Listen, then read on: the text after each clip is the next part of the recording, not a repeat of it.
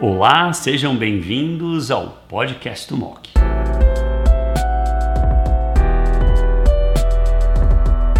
Olá, sejam bem-vindos ao highlight da ESMO 2023. Hoje nós vamos falar de câncer coloretal.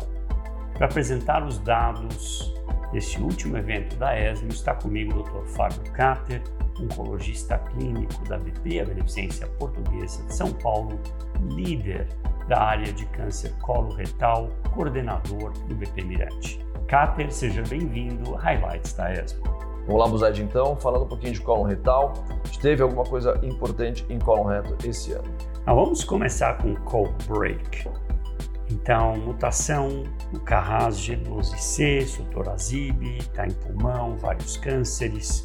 Em combinação com anti-GFR, temos até dados de Cetux com outro anti-G12C, que também é muito ativo, hazard bom, mas um ganho absoluto modesto. Você acha que vai aprovar para esse contexto com o estudo Cold Break? Eu acho que sim, Buzad, acho que sim, porque a gente, né, você vê que o dado do braço controle, que é do investigador, que é trifluoridina de aspiração ou regografenia, é muito ruim. Né? Então a gente carece de, algum, de, de, de esquemas ativos nessa uh, uh, oportunidade dos pacientes mutados G12C. Tudo funciona muito mal para o mutado na segunda linha em diante. Então, qualquer coisa que traga benefício, eu acho que ela é muito bem-vinda. Então, eu acho que isso tudo veio uh, para ficar, acho que ele vai ser aprovado com esse desenho de estudo, mas como eu falei na minha apresentação, eu acho que ele já está correndo risco por conta justamente de garsorazib ou mesmo da agrazib combinado a cetuximab, que parecem, pelo menos os estudos de fase 2, que dão taxas de resposta melhor. E, de novo, posicionamento talvez mais precoce dos inibidores G12C combinados à quimioterapia em cenários mais precoces. Então, para o momento, eu acho que ele faz o seu papel e tem uma ameaça aí relativamente a médio e curto prazo. Falar do Cairo 5. O Cairo 5 é um estudo clássico uhum. holandês. Uhum. Holandês, eu acho que tem grande mérito aqui nesse sentido. Vamos tentar converter metas hepáticas borderline resectable para operar, obviamente dividido em RAS, uh, em RAS, desculpe, mutado e RAS selvagem. Vamos falar do mutado primeiro. Triplet com BEV versus doublet. Embora não teve sobrevida global, a conversão não mudou na realidade, né? Mas a taxa de resposta é muito, muito maior. Você ainda usaria um triplet BEV nesse contexto? Uso. Assim, acho que para mim, no meu entendimento, apesar da sobrevida global não ter dado diferença, Brulante, e é, eu acho que os dados pelos quais o estudo foi desenhado, que é conversão, é, ele se faz. A gente tem dado de triplet mais BEV, um estudo de fase 2 que é a Olivia, que melhorava a conversão, melhorava os endpoints de sobrevida. A gente, infelizmente, não conseguiu mostrar maior conversão no TRIBE nem no TRIBE 2. Tudo bem que o TRIBE 2 é um estudo de sequenciamento, mas o TRIBE meio que jogava um balde de água fria em termos de conversão. E acho que o Cairo traz essa informação de conversão. Então você consegue mais taxa de resposta, você consegue mais conversão e a gente relega a falta de dado de sobrevida global a prováveis linhas subsequentes, talvez.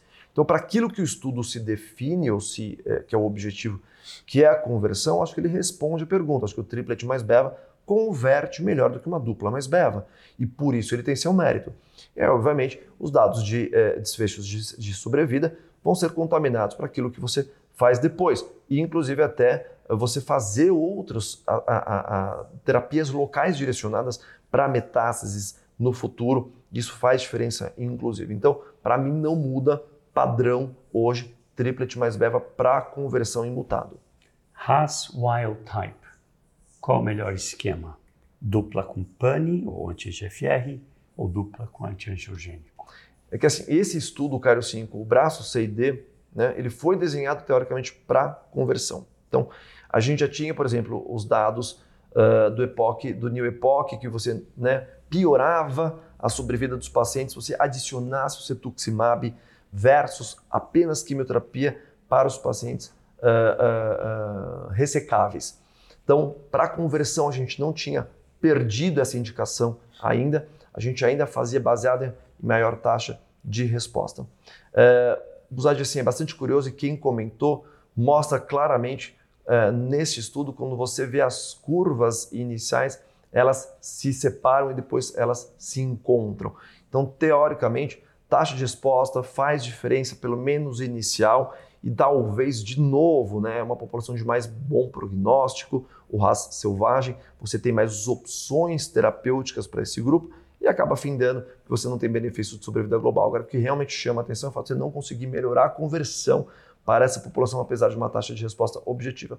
Do ponto de vista prático, vai mudar aquilo que eu faço na minha prática? Não, não muda. Eu continuo melhorando a minha taxa de resposta da adição com um anti-EGFR. Eu continuo usando-o porque ele também não vai ter interferência, teoricamente, quando eu vou ressecar o meu paciente, diferente quando você usa BEVA, que você tem que suspender previamente. Você fica com medo do cirurgião, fica com medo do uso de BEVA também nesse cenário de conversão. Então, apesar da crítica do estudo, eu não mudo a minha conduta baseado na taxa de resposta e nas melhores dados de sobrevida dessa população. Fica o quê? Dupla com pane? Dupla com anti-GFR, Cetux então, anti -GFR, ou panitumumab. Muito bom. Tá. Reto.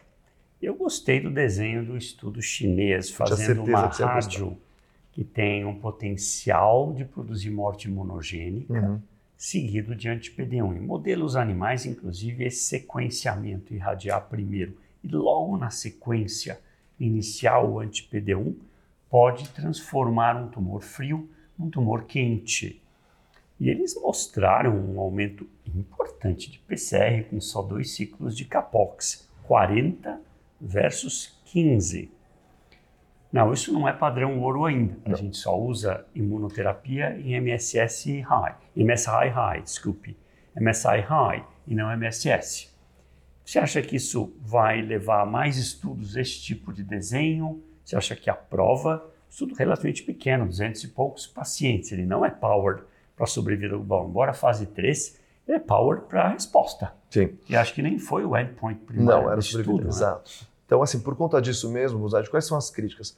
Então, a gente busca é, incessantemente a, o posicionamento dos anti-PD1, né, a imunoterapia que a gente tem hoje, é, para essa população MSS, mas acho que esse estudo ele é, ele é gerador de hipótese, ele é provocador e não deve mudar a prática.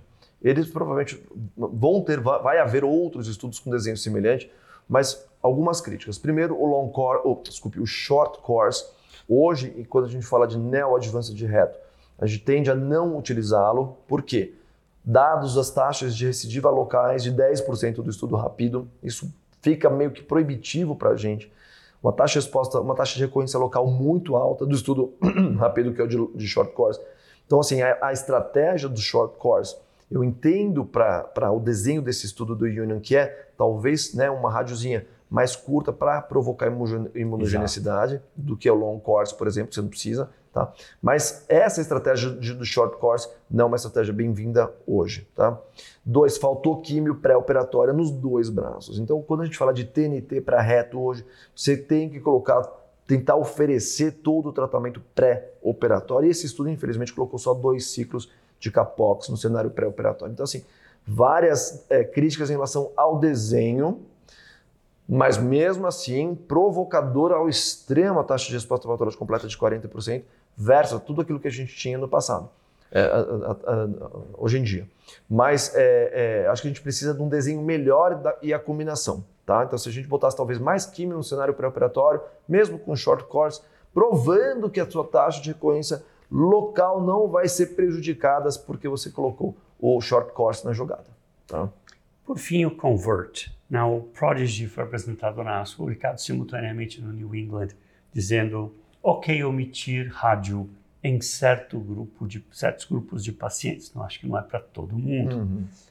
Convert está na mesma direção, diferenças importantes na população. Comente um pouco. Acho que o conforto foi muito importante, porque assim, a gente tem essa tendência hoje de tentar tirar a radioterapia do cenário pré-operatório para câncer de reto. E o Convert ele mostrou que para a população de mais alto risco, não tente tirar rádio. Então, assim, a gente já sabia pelo PROD 23, a gente já sabia que os pacientes de mais alto risco, até pelo próprio Rapido, que incluíam pacientes de mais alto risco, mais T4, mais gânglio N2, não tente tirar rádio, ela vai fazer diferença em termos de controle local e desfecho a longo prazo, tá? Mas, é, então o cover serve para isso, não tente tirar a rádio do cenário neoadjuvante.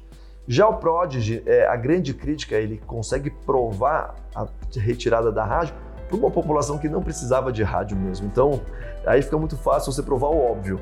Então, o que, que o Convert traz? Não tente tirar rádio de pacientes de mais alto risco. O Convert, o, o, o Project que ele fala, fala realmente para pacientes de mais baixo risco. Você não precisa da rádio, como não precisaria no pré-operatório. Talvez você pudesse ter operado, ter feito toda a quimioterapia sozinha, depois sem rádio em nenhum momento. Então, tem muita crítica em cima do Prodigy, inclusive, porque ele já seleciona pacientes que não precisariam de radioterapia mesmo. Tá? Bom. Guys, vocês viram aqui highlights colo retal pelo Fábio Carter. Espero que tenha sido frutífero. Muito obrigado. Obrigado a todos.